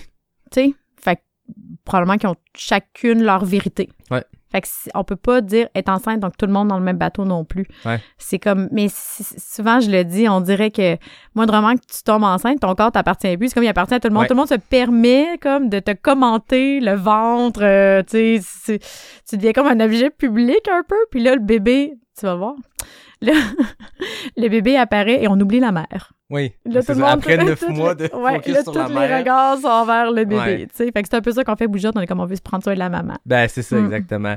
Euh, ça a grossi vite, j'ai l'impression, entre le début de l'entreprise puis aujourd'hui. Ça a été comment cette progression-là? C'est drôle de dire ça parce que moi, quand je parle à ma coach euh, entrepreneuriale, je suis comme, il me semble que c'est pas vite.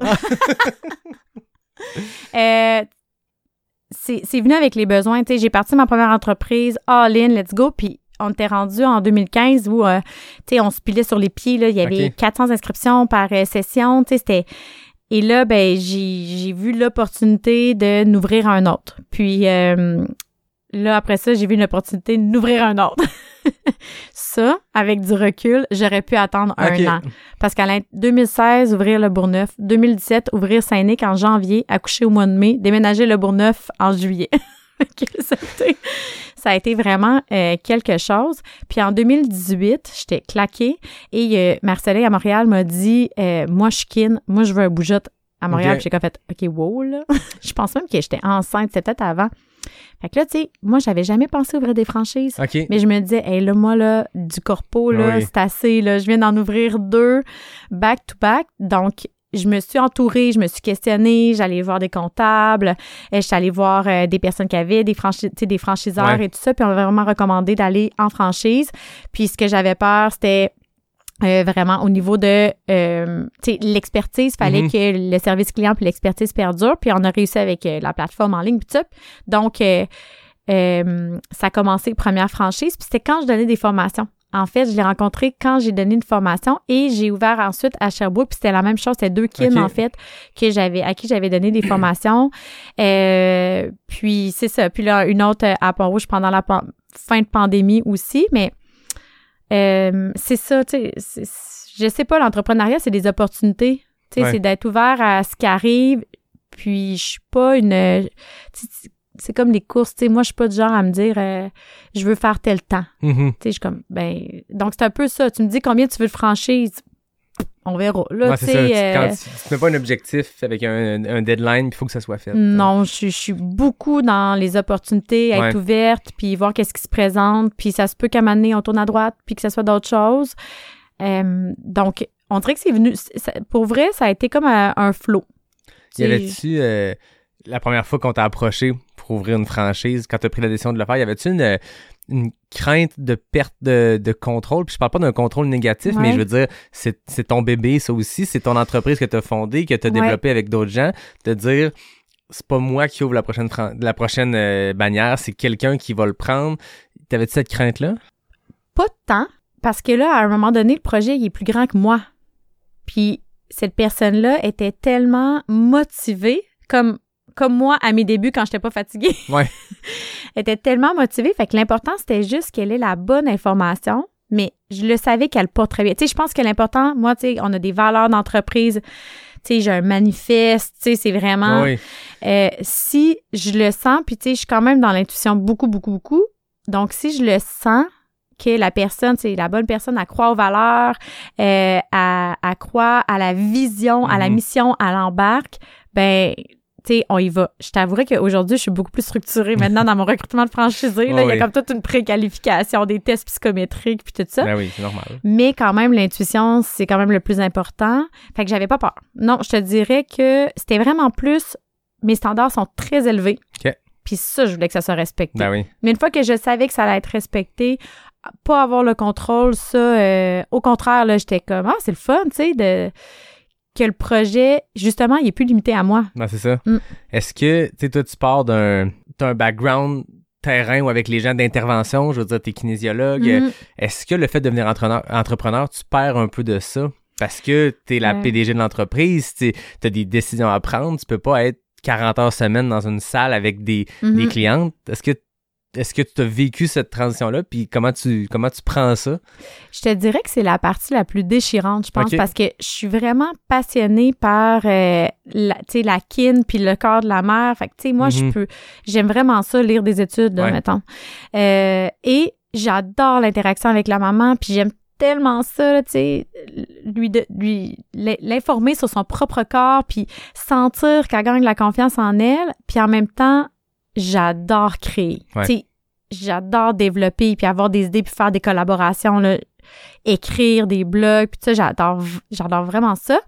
Euh, quand je tombée enceinte puis en postnatal, ça m'obligeait de tomber un petit peu plus là-dedans parce que, tu sais, je me donnais trois mois pour pas donner de cours, là, Ouais. mettons. Euh, donc là, je prenais du recul et là, je pense que pour mon entreprise, je suis plus utile à faire du développement que être dans les salles de cours. OK. Fait que là, mon rôle dans l'entreprise, c'est vraiment de penser à qu'est-ce, où on va être l'année prochaine. C'est Ouais. quoi la prochaine étape? Il y a du monde qui compte sur moi, là, mes franchisés, ils veulent être sûrs que les formations soient à jour, puis que on compte, la marque continue de rayonner. Fait que si moi, je m'enferme dans une salle de cours avec mes 10 mamans que j'adore, Ouais. là, que, tu vraiment, à chaque fin de session, je suis comme triste, Ouais. tu sais. Euh, ben, c'est pas juste pour eux autres qui attendent un petit peu après moi que je développe puis que je, je fasse rayonner. Puis, tu sais, PDG, c'est drôle parce que, tu sais, je- suis vraiment plus une fondatrice, Ouais. tu sais, que- qu'une gestionnaire, là, Mhm. mettons, tu sais, que- qu'une présidente. Tu sais, c'est euh, c'est ça. Moi, je pense à la prochaine étape, mais ça a été déchirant. Ouais. Puis je suis formatrice. Ben, c'est ça. Fait que là, il faut que je me garde dans le bain aussi. Ouais, c'est c'est ça. C'est un beau... euh, Tu jongles avec c'est- plusieurs C'est balles. pas réglé dans ma tête. Ouais. Ça ressemble à quoi ton, ton quotidien? je suis tellement chanceuse parce que là, j'ai vraiment une belle équipe. Tu sais, ça, ça, je suis vraiment chanceuse. Fait que je suis pas obligée d'être sur le plancher. Mhm. Tu sais, j'ai vraiment là une équipe de kin qui sont passionnés, ils sont super compétentes et tout ça. Fait que ça, au moins, je peux faire confiance. Donc, je suis pas tout le temps, dans le fond, sur le plancher, euh, dans les bougeottes. Je, je passe souvent mes journées avec euh, de la course le matin, mais là, l'hiver, je flush ma partner un peu des fois parce que j'ai besoin de dormir. Euh, fait que là, le 6 heures du matin, des fois, je vais plus sur l'heure du dîner avoir un peu de soleil, mais tu sais, je cours quand même souvent le matin. Puis là, ben, tu sais, ça peut être plein de choses, là. Des fois, j'ai des meetings, des fois, il faut que je fasse de la rédaction, soit de blog, euh, les médias sociaux. Euh, c'est ça, des meetings avec mes respos ou euh, j'ai une nouvelle gestionnaire avec moi. J'ai un coach en développement de franchise, meeting avec le coach, j'ai un groupe d'affaires. Euh, je te dirais que ça c'est à mon image là, ça se ressemble jamais. Je suis pas une personne routinière. Puis t'aimes ça? C'est ça que j'aime. Ouais. Je serais vraiment malheureuse, je pense être toujours euh, puis tu sais j'ai le luxe de pouvoir travailler à mon bureau, puis des fois je travaille chez moi, puis des fois je m'en vais dans un café avec des écouteurs comme quand c'est le temps de faire de la rédaction, Ouais. puis j'aime vraiment ça. Puis des fois je fais de la comptabilité, ça j'aime moins ça. Faut en faire. Est-ce que Je tu te gardes des fois? J'ai le droit de faire. J'ai le droit de faire de la rédaction, mais juste si j'ai fini ma comptabilité. j'ai le goût qu'on revienne à, la- à la course Mhm. parce que on en a parlé tantôt ta- tes dernières années aussi, tu sais, de progresser, augmenter les distances. Aricana 65, tu l'as fait quelques fois. Je voyais qu'Aricana, t'es t'es une, bonne abonnée de cette course-là. Tu y es allé souvent. Ouais. Cette année, tu étais aussi au Trans-Charlevoix. Ouais. Euh, ça s'est passé comment, ton Trans-Charlevoix? Et moi là Course à étapes, c'est la première fois que tu faisais ça? Ben oui. Ouais. Tu sais, puis comme je disais, moi, là, je revenais à mes 15 ans, là. Là, faut comprendre, faut se mettre en situation. Nous, on est comme des amis de des coureuses. J'avais mes amis coureuses de Québec, mais j'avais ma gang de cross-country, là, que je parlais tantôt, qu'on a tous nos trois enfants, là, mettons, puis on s'est dit, on s'en va dessus courir trois jours, avoir la paix dans le bois? Nous, c'était comme un camp de vacances, Ah oui. là. Fait que là, tout le monde embarque et on était là à Marilyn, Joanie, là, on était là, il faut qu'on aille notre place. Là, on était vraiment intense. On s'est inscrit genre le lendemain. Puis là, moi, j'allais choquer. Puis là, en tout cas, fait que là, on s'est, on s'est inscrit. Puis euh, c'est ça. Moi, moi, j'adore ça. Là, je pourrais vivre dans une tente. Fait que j'étais tellement comblée. Là, j'ai tellement aimé. Puis les bénévoles étaient comme merveilleux. Joanie qui a tellement fait un effort aussi, tu sais, pour la cause au niveau de tout euh, qui, qu'est-ce qui était euh, euh, d'inclure tout ce qui était les autochtones. Sais, c'était beau, c'était vraiment réfléchi, euh, il y avait vraiment du cœur dans l'événement. Donc, pour moi, c'était euh, vraiment du bonbon. Tu sais, passer la journée à courir dans le bois. Euh, puis, pour vrai, je m'en allais là avec aucune attente à part aller courir dans le bois. Euh, puis, euh, ben, quand la première journée, finalement, j'ai comme fait un podium, j'étais quand même euh, surprise parce que je m'attendais pas à ça. Puis, ben c'est ça. En fait, là, les personnes qui pensent, qui se demandent s'ils devraient le faire ou non, là, c'est vraiment une expérience à, à faire. On fait la course. Il y avait Anne Champagne qui nous faisait euh, des massages. on était nourris. Les premiers arrivés avaient le droit à la meilleure chaise de camping. On s'assoyait sur la chaise puis on chillait pendant comme le reste de la journée puis on était nourris. On allait se coucher, mais pas obligé de se laver. Non, non, exact. Les personnes qui se lavent là, j'espère. Puis on repartait le lendemain matin. On faisait un petit peu de lac, là, mais on repartait le lendemain matin. Puis c'était, on était vraiment dans notre bulle. Puis ce qui Ouais. était vraiment le fun, c'est, tu sais, tout le monde s'accueillait, là. Fait que, Mhm. tu sais, t'arrivais, puis t'avais une vraie crowd, là, qui t'applaudissait. Puis good job, puis comment t'as trouvé ça. Puis euh, c'était vraiment, vraiment euh, une belle expérience. Il y a l'air d'avoir quelque chose de spécial qui s'est passé dans cet événement-là. Puis là, ben, je sais que les inscriptions sont ouvertes Mhm. pour la nouvelle édition. Puis c'est drôle parce que j'ai entendu des gens, tu sais, tout le monde a regardé ça de loin, ceux qui étaient pas là, puis ont fait OK, ça a l'air complètement malade. Mhm. J'ai entendu des gens, par contre, c'est cher, mais je pense que les gens réalisent pas le niveau de course à étapes que c'est. Mhm. Dans le sens où il y a une différence, puis je veux pas dénigrer ce que je vais, ce que je vais dire comme comparaison, c'est juste que c'est deux styles de course différents. Il y a une différence entre une course sur plusieurs jours. Dans, un, dans le cadre d'un événement, par exemple le Gaspésia, le transpercé, on est dans une course, oui, c'est par étapes, mais on part du même point de départ Mhm. et environ, puis on fait des courses qui sont dans le cadre d'une course. On revient à notre hôtel, notre camping, notre ça, t'es pas Airbnb logé, nourri. tu sais, puis c'est deux efforts qui peuvent se comparer, Mhm. mais c'est deux trips qui sont complètement différents, qui sont aussi tripants les uns que les autres, mais pour Mhm. des différentes raisons. Mais il faut pas comparer avec ce qu'on connaît au C'est ça, Québec. comparer des c'est pommes et déjà fait. oranges. Ouais. Transvallée, transpercée, c'est des super courses. C'est pas un style chose. qui est différent. Là, on parle de quelque chose qui est linéaire, avec un village qui se déplace, Mhm. Ouais, ouais. puis c'est tout inclus. Ouais. C'est, c'est tout. Là. Parle, en un peu, parce que j'ai l'impression que c'est de quoi qu'il faut démystifier, parce qu'il y a une différence entre les deux. Ben, il nous montait les gros tipis, tu sais, il y avait vraiment là, il, se donnait le camion justement pour enregistrer les podcasts qui étaient là. On était logés, on était nourris, il transportait notre stock. euh, tu sais, du- d'une Ben, d'une place à l'autre finalement. Euh, on arrivait, notre tente était montée. Tu sais, c'est vraiment en fait, je pense qu'il faut voir ça comme comme les gens qui se payent une retraite de Ouais. yoga, mettons. Ben là, tu sais, c'est vraiment une expérience que tu t'en vas vivre. Euh, tu sais, là, moi, j'ai décidé de pas le refaire parce que j'aime ça varier Ben et oui. tout ça. Mais c'est vraiment. euh, écoute, au- au Beluga, après ça, je croise une fille qui était là justement au trans, euh, euh, au trans Charlevoix. Puis j'ai dit, tu sais, c'est beau là, on arrive, c'est magnifique, on s'entend, c'est magnifique, mais je suis comme. On dirait que j'ai un petit deuil parce qu'il n'y a pas comme une crowd qui est là Oui, à ça. serrer les bras. Puis ta course, comment ça a été? Honnêtement, là, le trans Charlevoix, moi, toutes mes amies ont pleuré une après Ah l'autre. ouais. là. Tu sais, tout le monde a vécu du dépassement, tu sais, c- mais tout le monde se tenait. On a vraiment créé une petite communauté. Puis, tu sais, on dit souvent dans, les- dans la douleur qu'on crée des amitiés aussi, là. C'est pas ça l'expression, je veux. En tout cas, tu sais ce que- tu sais Ça, a tout à fait du sens quand on parle du chum en, en anglais, c'est vraiment mieux. Mais de se dépasser Ouais. et d'être avec des gens, ça crée vraiment des liens qui sont forts. Puis moi, je sais pas si je vais être capable de regarder les médias sociaux cette À distance, ça va À faire mal dans je- l'intérieur. Je pense que oui.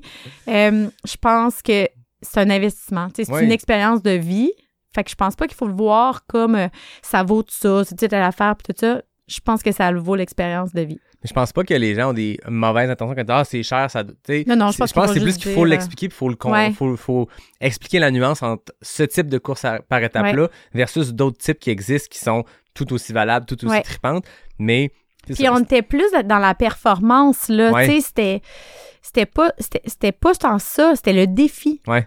Il y a beaucoup de monde qui était là qui avait jamais couru là euh, plus que 30 km, puis là c'était c'était du dépassement de soi là, c'était tellement beau. Honnêtement, tu pouvais t'installer comme à l'arrivée dans ta chaise de camping puis passer la journée à pleurer. Moi c'est ça tu sais, s- voir les gens qui étaient fiers, puis, que les, puis les amitiés qui se créent, parce que là, tu- finalement, tu cours avec quelqu'un pendant un bout de temps, puis euh, les difficultés, puis là, la chaleur, mais tu as toujours quelqu'un avec qui jaser, puis là, tu repars le lendemain Ouais. matin. Ah non, c'est vraiment, c'est vraiment une belle expérience. comment t'as trouvé ça de faire une première course aller se coucher se relever le lendemain un peu cassé de la veille recourir? Tu sais cette Écoute, succession là surprenamment, vraiment, merci Anne Champagne.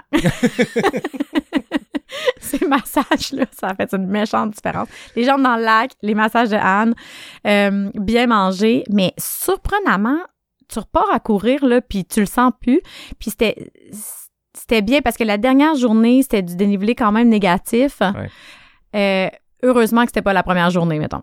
tu sais, de l'excentrique, là, on aurait été raqué, on l'aurait senti. Surtout que c'est à la fin, là, particulièrement ce Ouais. sentier-là, quand t'arrives, les petits Ouais. switchbacks de la fin, là, c'est parfait pour se casser les jambes parce que c'est roulant, Exact. ça descend, Mhm. tu déroules, c'est la fin de ta course, mais le lendemain, ça se ressent quads. là. Puis la deuxième journée était la plus belle, c'était merveilleux. Les points de vue, on a fait les Morios. C'était c'était écœurant. Fait que tu sais, c'était comme c'était bien fait les distances, puis l'effort était comme différent. là. on reste dans le bois là, mais avec du dénivelé. Mais je te dirais que la majorité, j'ai- j'ai même dans mes amis, là, il y a personne qui disait oh mon dieu, je sais pas comment je vais faire, je suis cassée.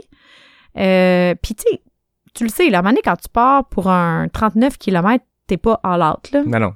Fait que, tu sais, c'est ça. Mais bien entendu, nous, on s'était fait, tu sais, un petit week-end choc. Tu sais, on s'était entraîné quand même, Ben là. oui. Fait que, mais nous, ça a bien été. Il y a personne dans mes amis qui a, qui a fait comme crime, je suis cassée à ma tête, je sais pas comment je vais faire pour courir. Tu sais, un peu raqué, mais une fois que t'es parti, euh, ça allait bien.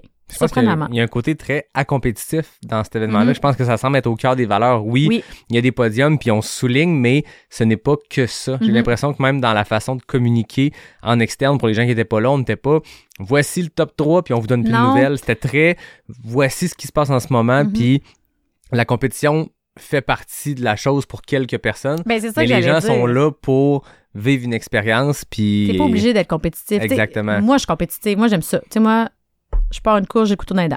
Tu sais, c'est comme c'est tout. Je je suis une peste. Il y a une switch qui ouvre, là. C'est ça. Fait que moi, j'étais j'étais vraiment contente. J'avais de mes amis qui. hey, j'ai une, hey, j'ai une amie qui avait une bl- blessure au genou. Fallait qu'elle fasse du marche-course. Elle a fait du marche-course pendant tout le long. Fait qu'elle, là, son défi, c'était d'être capable de tout faire Ben oui. tu sais, le, le, le Trans-Charlevoix en faisant du marche-course.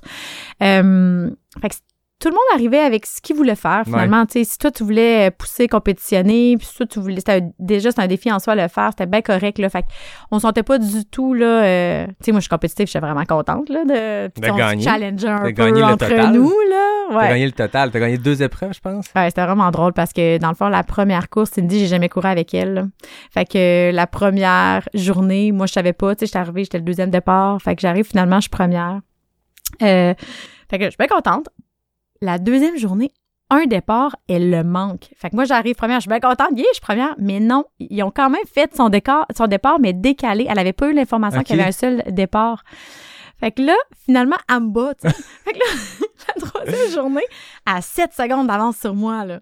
Puis là, c'est un time trial. Il restait une journée. Puis là, je me dis, je sais qu'elle va partir à 8h30. Fait que moi, je pars à 7h30. Je voulais pas compétitionner avec elle, là. Tu sais, je- Puis c'est ça, je suis compétitive, j'aime ça. Et j'ai tout donné, là. J'ai tout, tout, tout donné, là. Puis là, à la fin, là, je, je sais pas comment j'ai fait. Ben, c'est c'est ça, être compétitif, là, je pense. hein. fait que finalement, euh, j'ai j'ai gagné, mais tu sais, puis, tu sais, c'est de la- c'est des cir- circonstanciels, là. Ah oui, Euh, c'est ça. c'est- euh, c'est le fun. Tu sais, quand tu penses jamais gagner, c'est pas dans mes habitudes. Moi, je fais d'habitude sixième. C'est- Ben c'est ça, j'ai- j'étais allé, tu sais, j'étais allé voir qu'est-ce que tu avais fait comme course, puis je fais sixième, sixième, sixième, sixième. Ça semble c'est être comme mon euh, chiffre. ton chiffre de là, prédilection. ouais. Là, cette année, ça a été premier, ton Premier, chiffre de prédilection. ouais. Parce que Beluga Trail, Ouais. deux, deux semaines après le Trans-Charlevoix. Euh, trois Trois semaines, semaines? peut-être? Je sais, je sais même plus. Très Puis, près, euh, quand même. Ouais. Euh, Puis ça, ça, j'ai senti une fatigue. Ouais. T'étais sur le J'ai- 45, déjà, c'est Ouais. pas banal. C'est une longue Ouais. distance, puis challengeant, ce 45-là. Euh, oui. Les premiers kilos, je me suis tellement plantée, j'ai déchiré mes souliers, puis c'était Ah là ouais? la fatigue. Tu sais, je sentais que euh, mentalement, là, j'avais moins, j'étais moins réactive aux racines. euh, euh, fait que, tu sais, là, j'ai appris de ça. Tu sais, de décaler un petit peu plus euh, mes courses. Euh, mais quelle belle course! Puis honnêtement, c'est ça, moi, je suis quand même, euh, je, je- je peux euh, brailler facilement. OK. Puis quand t'arrives, tu sors des escaliers du sentier, puis t'arrives face euh, à la baie, Ouais. euh, à ta du sac, puis t'as comme tout le monde du village sur le bord qui t'encourage. Et moi, j'étais là. Tu sais, la ch- tu penses que tu gagnes un Grammy. C'est quand dans ta vie t'as la chance d'être Ouais, ouais, applaudi de même? Fait que là, moi, j'ai comme les niaiseuses, j'ai comme les larmes qui montent, là, tu sais. Puis là, j'ai crampé. Ouais. j'ai crampé. Mais euh, j'ai magnifique course. Tu sais, Ouais. vraiment, là, le Big Luca Trail, euh, c'était la première fois que je le faisais. Puis, c'est ça. Tu tu fais ton cool down. Après ça, tu bois ta bière. Euh, ça habite ta du sac, là, c'est le paradis. Il y a pire endroit pour finir une course. Ouais. hein. C'est quoi, ben là, tu disais le 80 de Bromont l'an prochain. Mm. C'est quoi ta saison qui s'en vient? C'est quoi tes objectifs, si t'en as, pour la, la course? Ben, tu sais, je me lance des défis. Fait que ça va être la première fois que je vais faire le QMT 50. Oh! J'ai fait souvent le 25, tu sais, je la fais en entraînement, je l'adore, tu sais, je trouve que c'est une belle, mais puis je voulais pas faire le 50 parce que la moustache est beau. J'étais comme c'est pas de la course. Euh, et là, je me suis dit ah, pour faire le Bromont, Ouais. pour faire le 80, je vais me faire une c'est bon. Et je vais faire le 42 Arcana parce que ma même gang de trans euh, Charlevoix, Ouais. les- la même gang de mères puis tout ça, ben on loue comme un presbytère, disons, Ah ouais? à Saint-Aimé-des-Lacs. Puis on a comme 13 enfants, puis là, on, tout le monde est là, puis tout le monde fait des courses pendant la fin de semaine. C'est vraiment un bel événement. Donc, avec euh, deux amis, je fais le 42. Le, celui du samedi ou du dimanche? Je fais lui du samedi, OK. parce qu'on veut pouvoir tout le monde courir le samedi Oui. et prendre une bière le samedi soir. C'est un bon choix. c'est l'argument, en fait. c'est comme chien, là, quand toi, tu peux pas prendre ta bière. ben non, c'est ça. Puis ensuite, je vais faire le 80 du euh, Bromont Ultra. OK. Qu'on explore une nouvelle distance. Ouais, puis c'est toutes des, des nouvelles courses, là, dans le fond, des nouvelles euh, Ouais, distances. t'aimes que... ça varier aussi euh, les, les événements, Ouais. mais aussi les distances dans les événements pour faire les mêmes affaires. Oui, puis 42, je l'ai déjà fait. Ouais, OK. 42, j'avais déjà fait. Ça fait un petit bout. Euh, je me rappelle plus, trois, trois ans, je pense, avant mes 2,65. J'avais fait à 42. Puis, euh, c'est ça. Puis Bromont, je l'ai jamais fait. Une belle, euh, Ouais. belle façon d'aller dans le 80. C'est une belle distance. Euh, j'ai l'impression Ouais. que, je peux pas dire la que- distance parfaite. Non, mais ce que j'allais dire, c'est qu'elle est fun comme distance parce que c'est extrême comme distance. Un 80, c'est- c'est c'est immense. Mais ça se fait dans une journée. Ouais, Tu sais, il y a la petite différence des fois que j'en parle avec des amis, puis là, tu sais, moi, je suis dans, dans les 100 km, 100, 100 000. En ce moment, c'est ça que j'aime, puis je me vois zéro aller plus loin que ça. Zéro, zéro, ben zéro. déjà, c'est comme. J'entends je des, gens des parler de incroyable, moi. 200 000, puis pour l'instant, je vais, je vais pas dire à jamais, mais parce qu'on dirait que aussi le 100 000, c'est, oui, tu dors pas, oui, ça peut être Ouais. long, mais il n'y a pas plusieurs dodos à gérer à moins que tu fasses la diagonale ou l'UTMB. Mais je trouve que le 80 est un magnifique format, principalement parce que c'est un effort qui se compare en termes de. Tu vas, tu sais, sur 80 km, c'est long. Là. Tu vas Ouais. creux dans, dans, dans Ouais. ta tête, dans ton corps, dans tes réserves. Ouais. Tu, tu peux avoir une très mauvaise journée comme tu peux avoir une très bonne journée. Dans tous les cas, ça va faire mal. Mhm. On joue là-dedans, on en parle. Tu sais, tu le disais, on aime ça faire des ultras, on aime ça quand ça fait mal. Il y a ça dans un 80, inévitablement. Mais c'est dans une journée. T'as pas te lèves à une- nuit. Tu te lèves dans une journée, à une heure qui est pas si pire, puis tu te couches à une heure qui est pas si pire normalement. Fait Mais c'est ça, tu vois, tu sais, j'aspire au 125 euh, l'UTHC, puis c'est comme si on dirait que là, je commence à me distancer de ne pas faire mes nuits avec mes Ouais. enfants. Donc pourquoi ne pas faire ses nuits en courant? Il y a comme une période, je me suis dit, vous êtes débiles, là, je veux dire. Moi, je dors pas à nuit, là. Je vais pas comme aller courir la nuit, Oui, tu sais. Euh, mais là, j'oublie Ouais. que j'ai pas dormi la nuit pendant certaines années. Fait que là, je me dis, ah, peut-être le 125. Fait que, tu sais, c'est- on verra l'année prochaine si, euh, ou si je me dis un autre 80 puis tout Ouais, ça. Mais euh, tranquillement, j'aspire. Mais pour moi, c'est ça. C'est un autre, c'est une autre catégorie, là, quand tu commences à courir euh, la nuit. Ouais. j'ai l'impression. Ben, ça, ça dépend. Moi, j'aime courir la nuit. Je trouve que ça passe plus vite. Tu sais, parce que t'as juste ça à penser où tu mets ton pied puis où ta flashlight Ouais. euh, pointe au sol. T'as moins de choses à regarder. Je sais pas. c'est- Mais c'est différent. Tu sais, faut.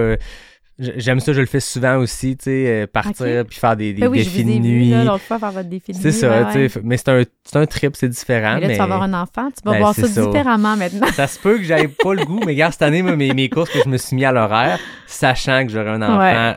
Ben là, dans trois six semaines, je le dis. Je n'avais pas encore dit quand exactement. Là, en ce moment, entre deux et cinq semaines, je sais pas. Ben, je me suis fait une saison qui avait plus de d'allure de ce côté-là. Ouais. De un, parce que je veux attendre de voir comment ça se passe. La Mhm. priorité pour 2023, c'est l'arrivée de bébé. Mais oui. Après ça, la course, euh, où ça va se placer là-dedans, Mhm.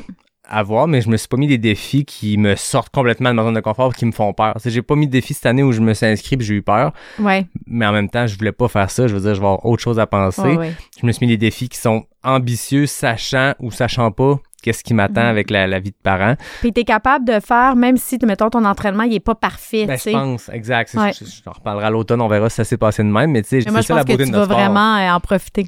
Mm. Parce que, tu sais, à un moment donné aussi, ces moments-là, puis moi, je pense que ça a été beaucoup ça à travers la maternité Ouais. aussi. C'est, je suis tellement contente d'être là. Tu sais, c'est pas une affaire de résultats, c'est pas une affaire, je me suis assez entraînée, je suis comme, hey, je vais le prendre ce moment-là pour moi. Tu sais, c'est il est comme précieux, c'est une fenêtre d'opportunité. Je suis chanceuse que mon ben pas chanceuse que mon chum me laisse parce que ça lui fait plaisir, mais tu sais dans le sens que je le prends quand même, je vais en profiter. Tu sais, c'est c'est- fait que je pense que tu vas peut-être vivre ça aussi de dire hey yes, j'en profite puis tu vas avoir développé de la résistance au stress aussi. Ben voilà, exactement. Puis tu sais, je l'ai faite ma course A de l'année, là, je reviens de ça, puis genre, Ben oui. je souffre encore, puis je suis pas encore remis. fait que je te confirme que quand je regarde la semaine à venir, je suis très positif. C'est pas des petits défis, tu sais, je veux pas dire que 80 c'est pas beaucoup, ça. mais dans là où j'étais rendu, ça va être juste une belle Mhm. journée dans le bois sans aucun objectif, puis ça prendra le temps que ça prend. Mhm. Puis je pense que c'est une distance de 80 pour le comité, là où je suis rendu, qui va me permettre d'avoir le sourire d'en face du début à la de fin. profiter. Même si j'arrive fatigué, pas trop de sommeil, un peu sous-entraîné, Ouais ouais. ça fera Tu plus sais, mal. Je vais c'est aller ça, dans ça le fait creux, ça mais ça pas va être. Non, c'est ça. On Mm. dirait que. Mais il n'y a pas de petite distance, puis il n'y a pas de. Même quand tu es rendu à faire du 200 000, un 5K peut te démolir complètement. Je Ouais. pense que c'est ça la beauté de notre sport aussi, Ouais. c'est que tu penses c'est que de es prendre du prêt. recul un peu, puis se rendre compte qu'on est un peu dans une, une bulle, tu sais, parce que c'est ça quand tu demandes, tu sais, tes amis ou ta famille, quand tu dis qu'est-ce, que- tu sais, qu'est-ce que tu fais comme distance, eux, ils trouvent ça vraiment grand. Puis Ouais. là, dans ta tête, à toi, tu dis, oui, mais mon ami, lui, il a fait 125. Il y a toujours quelqu'un qui fait plus. Puis, puis rendu là, tu sais, je pense que la distance n'est même pas importante parce Mm. qu'il y a des gens qui ont plus de facilité à faire du très très long. Puis de se dire de faire un, un 20 kilos, un 10 kilos à côté, ça leur fait bien plus mal à Mhm. l'âme juste d'y penser. Fait que tu sais, chacun trouve son compte Ouais. là-dedans. Puis euh, c'est ça. C'est pas ça qui est beau de notre sport aussi. Puis moi, j'essa- j'essaie de le dire le plus souvent possible que on s'en fout des distances, arrêter de penser comme des étapes. Des fois, naturellement, dans des conversations, on va le dire comme ça. Ah, je pense que je suis rendu à cette étape-là. Oui, dans, dans toi, Mm. tes étapes à toi. Puis toi, tu Ouais. veux que la prochaine, ce soit ça. Mais si ta prochaine étape, c'est juste d'avoir du fun dans Mm. la distance que tu viens de découvrir, puis c'est assez pour toi de faire des 10 kilos trail, all Ouais. in, let's go. Là. Puis, tu sais, c'est pas, c'est pas coulé dans, dans le temps, tu sais. Mettons, moi, quand j'ai fait le 65, à la fin, j'ai une vidéo, puis je suis comme, oh, je regarde mes amis, tu sais, en disant, pourquoi, tu sais, je fais ça? puis c'est pour ça que j'avais fait le Beluga Trail, Ouais. puis c'est pour ça que j'avais fait le tranche à la voix, c'est que je m'étais dit cette année, je fais pas plus de des 40. Bon, finalement, c'est 103, mais tu sais, disais en trois Ouais, c'est ça. jours, je m'étais dit, ah, je réussis pas à m'entraîner suffisamment pour pouvoir, comme, avoir du plaisir quand j'ai le couteau dans les dents sur un 65. Fait que j'ai rediminué, c'est temporaire, puis je vais réaugmenter l'année prochaine parce que comme, OK, là, je pense que dans ma vie, je suis capable. Fait que c'est, tu sais, moi, je me dis, tant qu'on a du fun, qu'on se blesse pas, parce que quand ça devient lourd psychologiquement, là, c'est sais, Ben on veut que ça, tu sais, moi, je veux faire de la trail pour toujours, là. Exact. Mm. Ouais, puis faut choisir les distances qui nous amènent du plaisir. Exact. Si t'aimes ça, être à un rythme plus lent, trottiner, marcher, courir Mhm. parce qu'il y a du dénivelé, prendre ça relax longtemps, ben peut-être que t'es faite pour un peu plus de distance puis d'essayer des plus longues. Mais si t'aimes ça, être à fond la caisse, Mhm. peut-être que t'es mieux de faire la clinique Ouais. du coureur 10 puis pas essayer le Mhm. 50 parce que le 50 dans le maelstrom, t'avanceras pas. Ouais. Puis si t'es là pour courir vite, ça se peut que t'aies pas de fun. tu Ouais. Mais chacun trouve son, son compte là-dedans. Exact.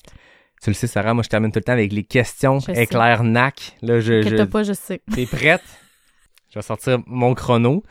10 questions. Je rappelle que le record depuis euh, un peu avant les fêtes, c'est Emmanuel Salambo de Guaran en 11 secondes. Ici même, dans ce wannabe studio slash sous-sol. Euh, Yvan Lheureux a encore le record. Ça fait plus d'un an chez les hommes, 10 secondes. euh, dans les escaliers du Cap Blanc. Euh, je, je pense que c'est l'accomplissement de la... C'est même pas tant la vitesse que le fait qu'on est en train de monter le Cap. Blanc. Bref, je sors le chrono. Je me racle la Ah gorge ouais, parce que je me le fais dire. Moi, quand j'y pose lentement, on m'écrit.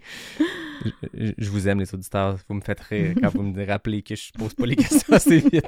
c'est ça, c'est, toi qui as une pression. Oui, c'est ça. Ben là, parce qu'au début, les records de vitesse, c'était 28 secondes. C'est comme, oh, euh, Marianne Hogan a fait 24 secondes. Puis, oh, Sarah Bergeron, 23. Là, euh, à Là, 10 secondes, il faut que je performe Ah aussi. je t'enlève un peu de pression, on la Bonne partage. tu me dis quand t'es prête? Je suis prête. Route ou trail, Trail, café ou thé, café, roulant ou technique, technique, été ou hiver, hiver, questionnaire, lime ou melon d'eau, melon d'eau, des plus ou des moins, des plus, racine ou boîte, racine, yoga ou pilates, yoga, sucré ou salé, salé, QMT ou UTH. UTH. 11 secondes! Oh, oh, on a une égalité en tête! Tu sais, j'ai dit que j'étais compétitive, là. J'écoute Ben- tes podcasts et je le fais en même Ah, temps. J'adore! Fait que t'étais prête, parce qu'il y a beaucoup de questions là-dedans que j'ai déjà posées, fait que t'étais quand prête. j'ai su que quand j'ai su que, que je venais, Ben oui. là, la dernière fois que j'ai écouté, j'ai dit, je vais essayer. Ah ben 11 secondes. Yes! La preuve à, l'écran. très- Voilà. Je suis vraiment, je, je suis très fière. Ben, félicitations. Là, tu sais ce que ça veut dire, c'est que Qu'est-ce que ça veut dire? chaque épisode, tu vas entendre ton nom. Moi, je me dis tout le temps, moi, je travaille en com, fait que j'ai des outils dans la vie quand, quand un journaliste à la radio dit Festival d'été de Québec, je reçois un courriel. Chaque matin, je reçois un rapport qui fait de l'écoute électronique, puis on sait où on était mentionné. J'ai fait ça dans d'autres jobs aussi. Je sais les paramètres. Je me dis, si un de mes invités qui a déjà eu le record a un Google euh, alerte pour son nom, pas sorti du bois, pas souvent. Tu sais, comme là, si toi, tu mets un Google alerte sur ton nom, ça se peut que t'entendes souvent. Je, je te confirme que je faisais pas ça pour ça. C'est juste parce que je suis compétitive. Puis là, j'ai l'impression que. Parce que j'ai donné mon truc. Là, les prochains invités vont se pratiquer. Ben, c'est aussi. correct. Fait que là, on va peut-être descendre en bas de la barre du 10. Là. Ben, va falloir que toi aussi, tu te pratiques. Écoute, le, la barre du 10 secondes aux questions avec l'arnaque, c'est comme la barre du 2 heures au marathon. On pensait que ça se battait pas, mais peut-être que ça se bat. faudrait être dans un environnement vraiment contrôlé. Exact, là. exact. Mais écoute, euh, Mathieu Blanchard et Kylian, eux autres, ils ont fracassé le 20 heures de l'UTMB que personne pensait que ça se faisait. Bon, ça s'est fait. Ça se peut. Fait que les 10 secondes, on attend l'invité qui va réussir à faire ça.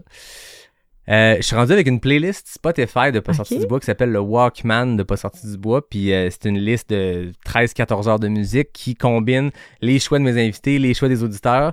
Euh, donc je t'offre l'opportunité de rajouter une chanson à cette playlist-là.